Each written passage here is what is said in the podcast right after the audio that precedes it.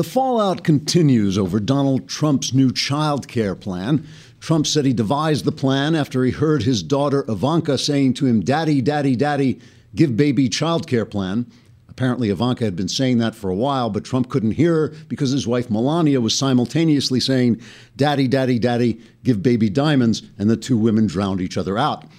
Trump says the plan will provide help for hardworking parents by allowing them to transfer ownership of their construction companies directly to their children while still receiving profits for themselves without paying any taxes.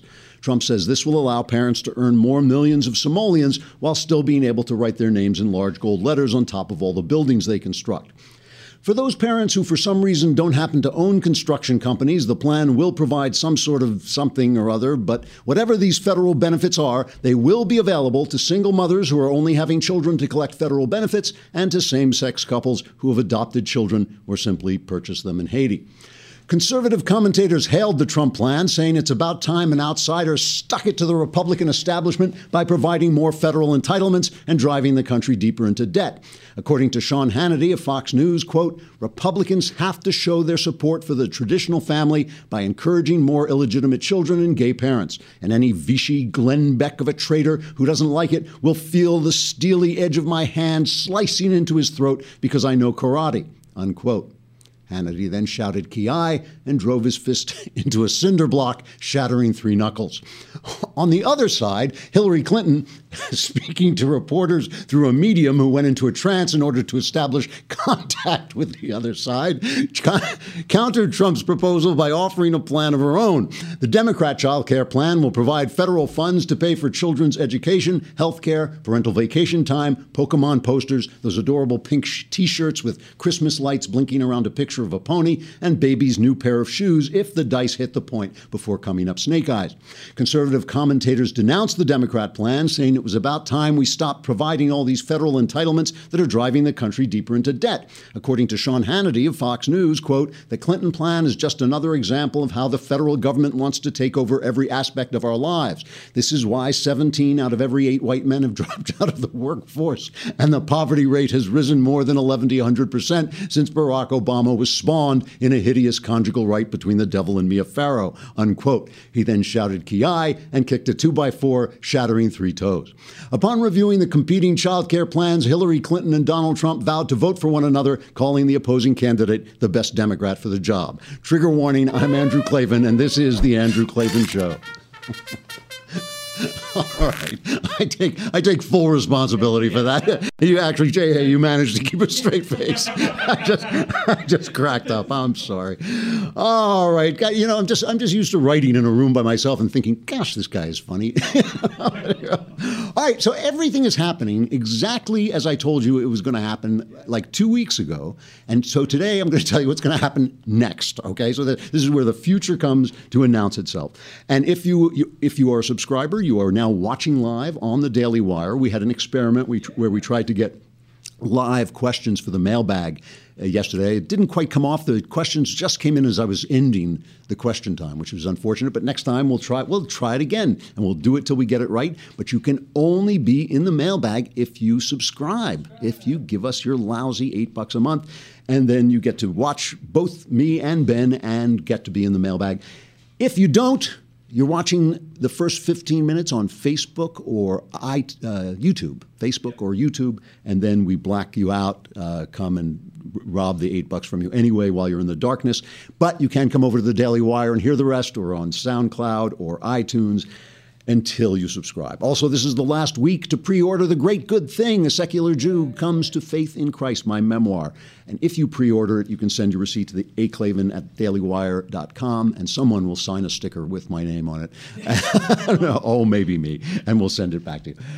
All right, so we're going to get to General Colin Powell's uh, emails. Somebody wrote me at, after reading the emails and said, Shouldn't Colin Powell? Be president? And I said, at this point, I would vote for Colin Farrell. I would vote for Will Ferrell, for William Powell. I'd like any, anybody but, but Colin Powell's emails. But first, I just want to talk about the polls for a minute. The new polls, which show the national race is closed now to a statistical meaninglessness. I mean, they're like 1.8% in the Real Clear Politics average, which includes older polls. So it's a lagging indicator. This is what you heard from me. The uh, Florida and Ohio, Trump has a substantial, like a five point lead. Uh, and he now has a chance of winning this thing.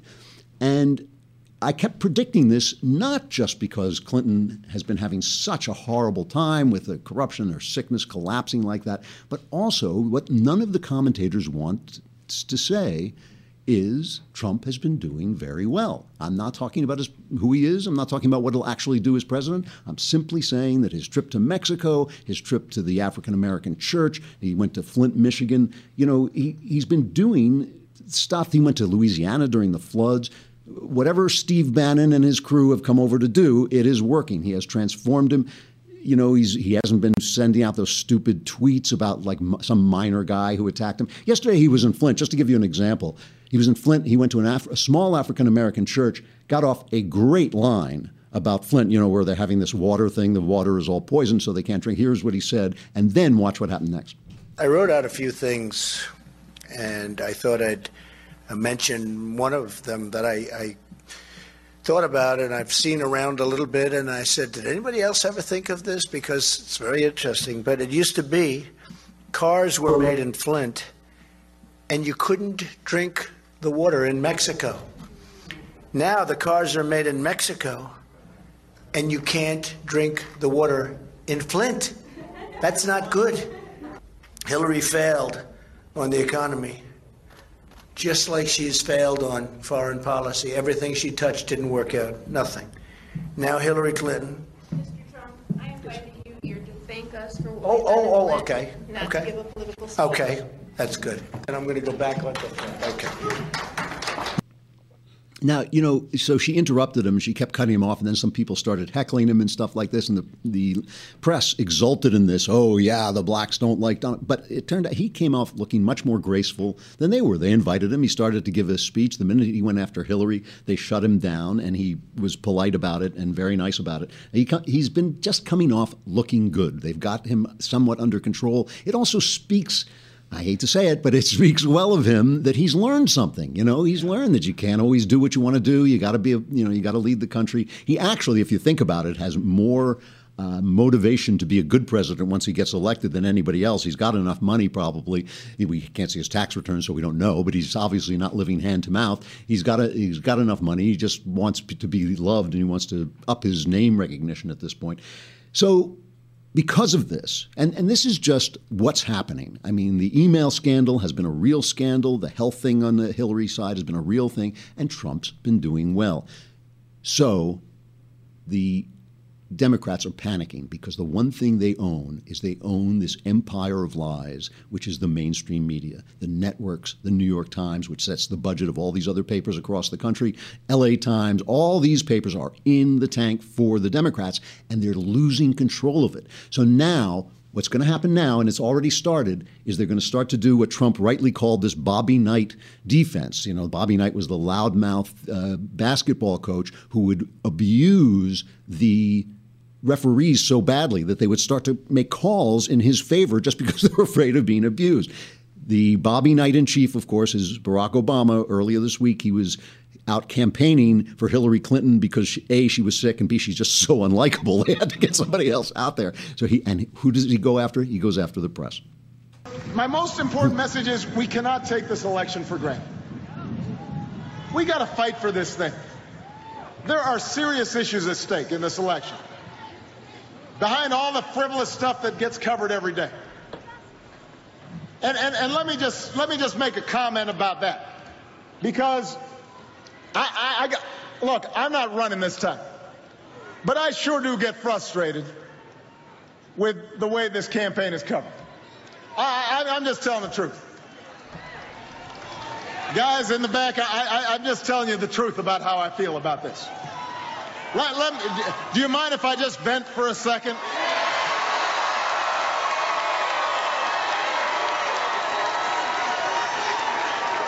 You know, you know the uh, you don't you, you don't grade the presidency on a curve. This is serious business. And when we see folks talking about transparency. You want to debate transparency? You've got one candidate in this race who's released decades worth of her tax returns. The other candidate is the first in decades who refuses to release any at all.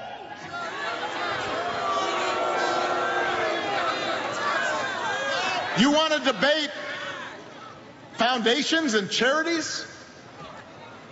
One candidate's family foundation has saved countless lives around the world. The other candidate's foundation took money other people gave to his charity and then bought a six foot tall painting of himself. Okay, well, a lot of that was untrue, but that's not the point. The point is, remember we had Kim Strassel here, right? And she talked about how Obama essentially ordered the IRS to start coming down on conservative groups, but he never did it by picking up the phone and saying, "Hey, you know, start." Uh, holding up the requests of these conservative groups. He went out and made speeches about these dangerous groups who had innocent sounding names like, and then he would name these Tea Party conservative groups and make them sound like foreign entities and all this stuff. And they got the idea. And I compared it while we were talking to Kim, I compared it to Henry II, the King of England, who ordered the assassination of Thomas Becket, this priest who wouldn't do what he wanted him to do, by saying, the, the Archbishop essentially, who wanted. Uh, who wouldn't do what he wanted to do by just saying so people could hear him, Will no one rid me of this troublesome priest? You know, he didn't have to say, Go out and kill him. He just said, Will no one, and, and that's what he did. This is what Obama is now doing with the press, and the press hears the whistle. They hear that dog whistle right away. Here is Lawrence, what's his name? Lawrence O'Donnell from MSNBC. He's picking up on it right away. Donald Trump threatening World War III over a gesture Donald Trump said he would start a shooting war with Iran if Iranians in little boats, as he called them, made gestures toward our destroyers, the most lethal warships in history.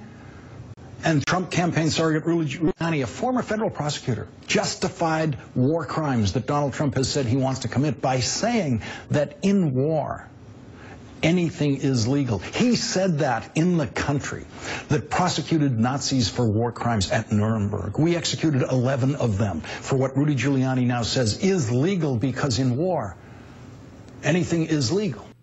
And then he goes on and says, but the press, the press is not covering this properly. And he goes and lambasting the press, you know, twisting, obviously twisting what Giuliani said and and then lambasting the press. And this is going to continue. It, it already happened after the. Uh, um, uh, commander in chief forum where they started picking on the moderator saying he didn't do a good job just because Trump came off better.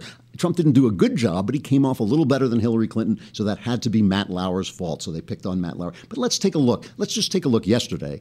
Colin Powell's hacked emails come out, right? They're in DC leaks, which is, they say, connected to Russian hackers. Okay, and Powell says these are his emails, and he also said, "Oh, and there'll be a lot more of them coming down the pike." So this is oh. Colin Powell. Yeah, he says there's more of them coming.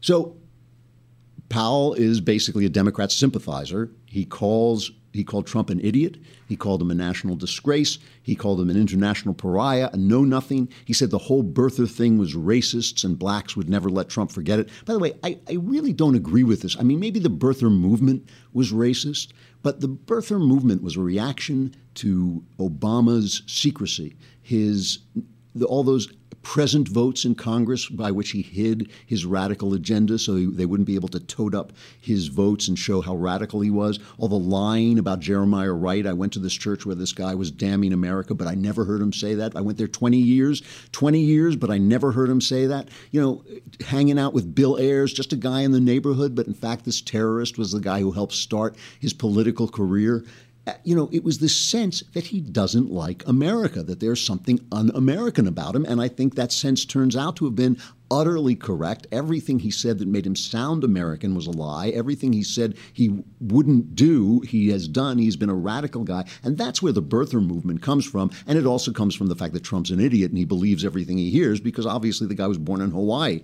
So there's no weight to it. But I think this spinning of it as racist is, is wrong and ridiculous. But anyway, Okay, that's the stuff he says about Trump. But the stuff he says about Clinton is devastating, especially because he says she's his friend, right? And the famous one was he says, I would rather not have to vote for her, although she is a friend I respect. Speaking about Clinton, Colin Powell speaking about Clinton, he calls her a 70 year old person with a long track record, unbridled ambition, greedy, not transformational, with a husband still I mean, we'll call it Richarding, uh, as Austin suggested. You know, there's Richard, the short name for Richard. It's just if you say blanking, you come up with a dirtier word. But he, he's still Richarding bimbos at home, according to the NYP. The, I assume he means the New York police are watching him shepherd the. At least we know Bill Clinton is healthy enough to be president, yeah. right? it's like everybody else is too sick, but he's still out there doing it. All right, he says everything Clinton touches, she kinds of screws up with hubris, overweening pride, right? Mrs. Clinton's mishandling of her emails. The email scandal has given her a major problem. And he starts to protest about the fact that she was accusing him. Do we have this that clip of him of Hillary talking to Bret Baier, uh, trying to stick him with email? Yeah, yeah, Play, play this. This is Hillary trying to stick Colin Powell with her uh, private server. Colin Powell's emails uh, were retroactively classified from more than 10 years ago. Right. As he said, that was an absurdity. I could not agree more. I echo Colin Powell in this. Release it. And once the American people see it, they will know how absurd this is. So okay. Colin Powell and I are exactly on the same page. Colin Powell and I are exactly on the same page, and we'll find out more about how exactly on the same page they, they are after if you come over to the Daily Wire. We got to leave you on Facebook and YouTube now. So long.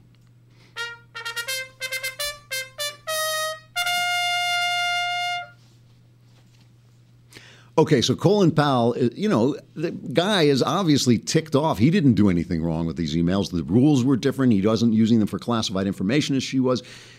And he wrote in these hacked emails Mrs. Clinton's mishandling of this has really given her a major problem I do not wish to get involved in, despite the best efforts of her team to drag me in. He says Mrs. Clinton could have killed this two years ago by merely telling everyone honestly what she had done and not tie me into it. I told her staff three times not to try that gambit. I had to throw a mini tantrum at a Hamptons party to get their attention. This is him writing. This is, these are recent emails.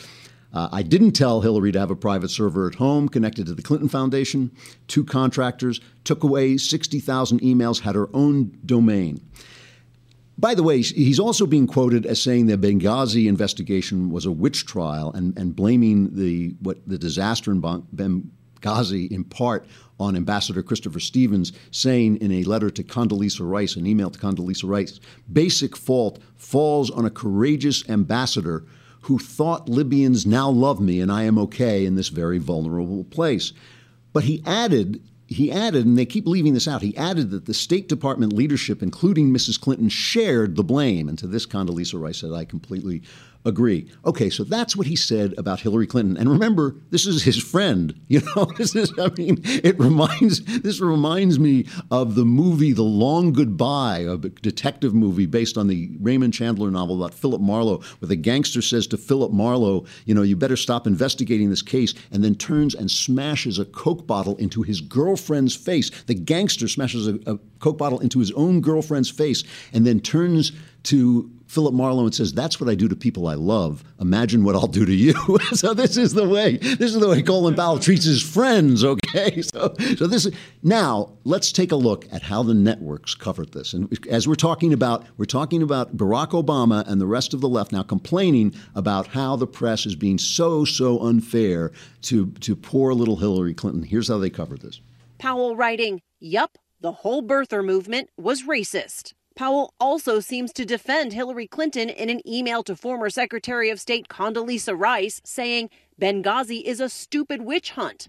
His comments about Donald Trump were even more scathing.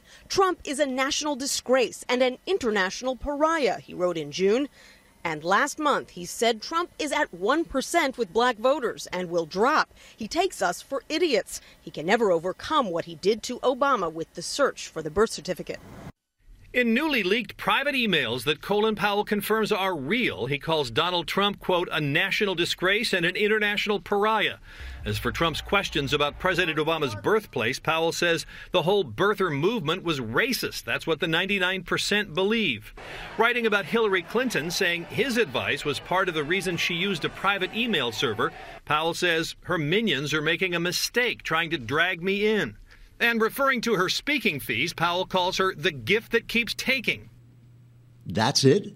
That's all he said about Clinton. None of the, none of this Richarding the bimbos. I mean, if that's not news, if that's not what a, you know what an editor wants on his TV screen so that people will watch, I don't know what is. I mean, that's the that is the headline. Obviously, they just left it out. They left the whole thing out, all the stuff he said about Clinton, but they hammered Trump with it. So you know, this is this is what the press is really like, and this is what people expect the press to be. Let me. Re- I, I just have to read this because I know you're not reading it because uh, this is from the New York Times, a former newspaper, which I read so you don't have to. This is the way I sacrifice for you guys. But they, this is their lead editorial today, okay, on John Kerry. This is not changing the subject. This is about the way the press covers Democrats. It's called America's Mr. Diplomacy. America, John Kerry, America's Mr. Diplomacy. Since becoming Secretary of State more than three years ago, John Kerry has been a man on a mission. Multiple missions, in fact. Relentlessly traveling the globe, relentlessly traveling the globe in search of diplomatic solutions to the world's toughest problems. Yes, Mr. Diplomacy. His efforts have been daring and at times quixotic, which means he's tilting at windmills. No, he was at times quixotic. He was no more successful than his predecessors in securing a lasting Israeli Palestinian peace agreement, but Without his persistence, the Iran nuclear deal and last December's global climate change agreement in Paris would almost certainly have been unattainable. I mean, the nuclear deal has been utterly exploded. The Iranians are in German are in Germany sidling up to anybody they can find. Excuse me, sir, could you sell me some nuclear weapons, please? You know, I mean, it's like there's absolutely exploded. Wait, the ceasefire in Syria he negotiated last week with Russia could lead to yet another triumph in a pig's eye. You know, I mean, it's a complete fantasy. And this climate change agreement, where they're going to protect us from the sun, you know, you know most of the lakes in the world were used to be glaciers. Where was the New York Times when we needed them? You know, I mean, the climate changes, but he's got a deal. Boy, he's going to stop that climate change. I mean, they are living in a complete fantasy world. And you want to know how they enforce that fantasy world? Dr. Drew, remember Dr. Drew, this guy, he's like a liberal basically. He comes on and he questioned Hillary's health on CNN and was gone. And Adam Carolla, who has a, his own, uh, you know, very popular podcast, invited Dr. Drew, his friend, Dr. Drew Pinsky, to come on and talk to him. And this is what Carolla reports. I tried to get all this uh, Hillary Clinton and all the pneumonia and all this stuff. I thought, well, let's get Drew to call in and just tell us how pneumonia works um, what we should be looking out for. But as blah, HLN blah, blah. people are zapping him and saying, "Don't say a word. Uh, Keep your mouth shut, commie." yeah. Uh, here's the new world like order. In in case it, anyone thinks um, it may exist, it may not exist, but whether it actually exists or doesn't exist, in Drew's mind. Mm-hmm. He cannot come on this podcast and speak about Hillary Clinton even in a hypothetical way, and or I said I knew he was going to be a puss. I said, just come on and talk about pneumonia. We'll just talk about yeah. pneumonia, yeah. and then we'll do the Hillary Clinton math. Um, no, got a couple of deals uh, brewing, no. and he does not want to risk risk those deals this guy can't come on the Adam Carolla show and talk about pneumonia. And this is a fairly popular, you know, t- talking guy, Dr. Drew. He can't come on and talk about pneumonia because he's afraid he won't get a job. Okay. And believe me, I'm out here in Hollywood. I work in this business. I can tell you that a lot of deals are made at Clinton fundraisers. A lot of times someone will call you up and say, I'm going to Clinton fundraiser. Come on over and we'll talk about your project. That really happens. It happens all the time. So it's not like it's not like they're saying to you, "Oh, you're an evil Republican. You can't work for me." They're saying that the price of admission into the business, in in some instances, not all, I'm just saying in some instances, is going to a Clinton fundraiser. Nobody, nobody is inviting anybody to a Trump fundraiser, even though there are people who will secretly vote for him the Democrats sense that Hillary Clinton, she's not black, so she hasn't got the sacred blackness, the sacred you know color of her skin to protect her. She's not likable. She is corrupt. She's openly corrupt, and she lies even to the press. And so they are losing control of their empire of lies, and they want it back. And they and the Bannon gang had better get uh, it, it better realize this is going to happen if Obama orders it. When Obama says jump, the press says how high they are going to turn on these guys. They're going to stop reporting some of these hacked emails. They're going to say, "Well, we didn't know if they were real. How do we know if somebody hacks an email if it's real or not? You know, why should we report on it when we don't know?" They're going to stop reporting it. It's going to happen. It's going to keep happening. It's going to get worse and worse and worse. And so, if Trump is going to win this thing, he's going to have to win it without the press, basically. He's going to have to win it using his skill at, at, somehow circumventing them. We'll see if he can do it. But this is really going to get ugly now that, that Hillary has lost control and the press has, and the left has lost control of the empire of lies. All right. Now that I've told you what's going to happen in the next couple of weeks, let me just say one thing that I've been reflecting on. In this world of commentating, you know, I'm looking into the future, and as I've said, the president who gets elected he may he, if it's Trump, he may do a good job. If it's Hillary, she won't. She's going to be terrible. But who knows? You know, Nixon opened China. Maybe Hillary will give us our gun rights. You know, who knows? Let us keep our gun rights.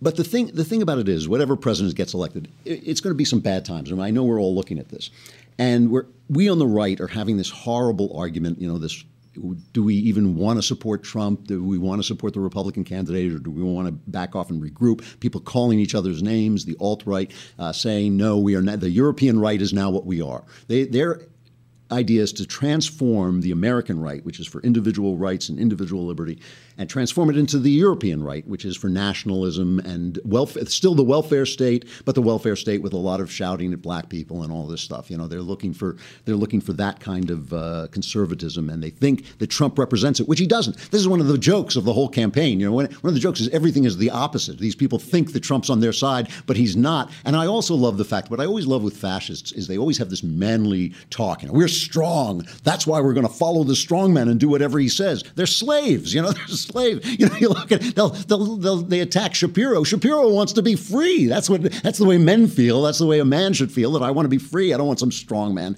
telling me what to do. All right. so all I want to say is this. You know, there was a there was a piece quoted by a conservative historian and he says the, the, right is falling apart, and he talks about it. He says conservatives more than ever need minds as well as voices, arguments as well as sound bites, and civility as well as indignation. In this season of discontent, it might be useful for conservatives to step back from the fray for a moment and ask themselves, what do conservatives want? And then he answers, to put it in elementary terms, I believe they want what nearly all conservatives since 1945 have wanted. They want to be free, they want to live virtuous and meaningful lives, and they want to be secure from threats both beyond and within our borders. For those of you who think those days are done, let me tell you, you know, everybody everybody knows about the fall of Rome and Adolf Hitler. So everybody always thinks that this is like that. You know, if you only know about two historical moments, that's the historical moment that you think it is. To me, this historical remo- moment reminds me of something very different. After the French Revolution in, in Britain, in, in England, uh, there was a very uh, conservative movement to make sure that the French Revolution didn't spread to England, that they didn't have the guillotines, that they didn't lose their monarchy, and so on and so forth. There was a, a crackdown on free speech. People had to leave the country. And, and there was a war, a world war essentially, where Napoleon was trying to spread the French Revolution to the entire continent and the British stopped him. And you know they stopped him at the first they stopped him at the Channel, then they stopped him on the continent. After that happened, however, it became clear there were like 20 years of conservative governance in England, but then it became clear that something had changed. The old world had passed away and a new world had come. And they entered a period of liberalization. Conservatives went nuts. You're going to give the vote to everybody. You're going to give the vote to all men. You know, you're going to give the vote to women. You're going to have welfare, you know, things for the poor and all this stuff. And they went nuts. But at that moment, the Victorian era essentially began. The, England's greatest moment. It was one, one of the greatest moments any country has ever had. and greatness came back to England. And it came back with, with, changes. There were conservative things that happened. There were liberal things that happened. There were conservative prime ministers, Disraeli. There were liberal uh, prime ministers like Gladstone. You know, it went back and forth, but England did have its great days. This is that moment. This is that moment. We also had a revolution. We had it in the 60s, and in the an- in answer to that, we also had a conservative governance for maybe 20 years if you take the Reagan and Clinton uh, presidencies put together. And now something is ending. The consensus America that was born in the 50s is ending. It's falling apart. The baby boomer generation, which has done so much for, for ill, but also some things for good. We're freer in many ways than we used to be. That's ending. These are the last baby boomers who'll ever run for president unless they really are going to be cryogenically frozen and stuffed, okay? All of this is ending. And when things end, new things have to begin. It's scary because new things can be bad. You can go down the wrong road. We will go down wrong roads. Bad things are going to ha- happen. Bad things are not the end of the world and they're not the end of the country. We are going to be okay. We are going to be okay. We're entering into stormy weather. We're entering into danger waters. We're going to sail through it. We're going to be okay. Do not listen to the guys with the microphones who tell you that the end is nigh. The end is always nigh. The world is always going to hell. It's continuing to go to hell as we speak, and it's going to be tough times, but it's going to be all right. We are heading into an era of American greatness. I'm probably not going to be around to see it, but a lot of you are It's coming. Do not be afraid. Fear not. All right, listen, I have to go and promote my book, The Great Good Thing A Secular Jew Comes to Faith in Christ. So I'm going to be gone Monday and Tuesday. This is a long, long Klavanless weekend. This is why I want to end on a note of hope. I will be back. In the meantime, I, listen, I have so appreciated those of you who have pre ordered the book. I have so appreciated your support for the book. I think the book is worth plugging, or I wouldn't be plugging it if I thought it hadn't come out well or something. I wouldn't be hammering it as hard as I am. I think it's an important important book, and next week I'll talk a little bit about why I think it's an important book for the moment, for this moment in time. It's not just my story. I think it's in some ways it's a lot of people's stories. You don't have to be a Jew to, to read it. You just have to feel that you're living in a secular world and wondering whether faith is insane. So I hope you'll pick it up. I really do, and I will be back on Wednesday, all things considered. What's that?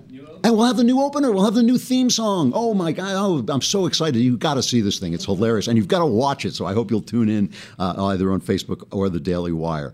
I'm Andrew Klavan. This is the Andrew Klavan Show. We love to, to end the week with music. This is the best music ever. W.C. Handy is called the father of the blues. He is one of the greatest American, uh, of all American composers. And of course, Louis Armstrong may be the greatest popular musician who ever lived. This is Louis Armstrong playing my favorite W.C. Handy tune, St. Louis Blues. See you next week.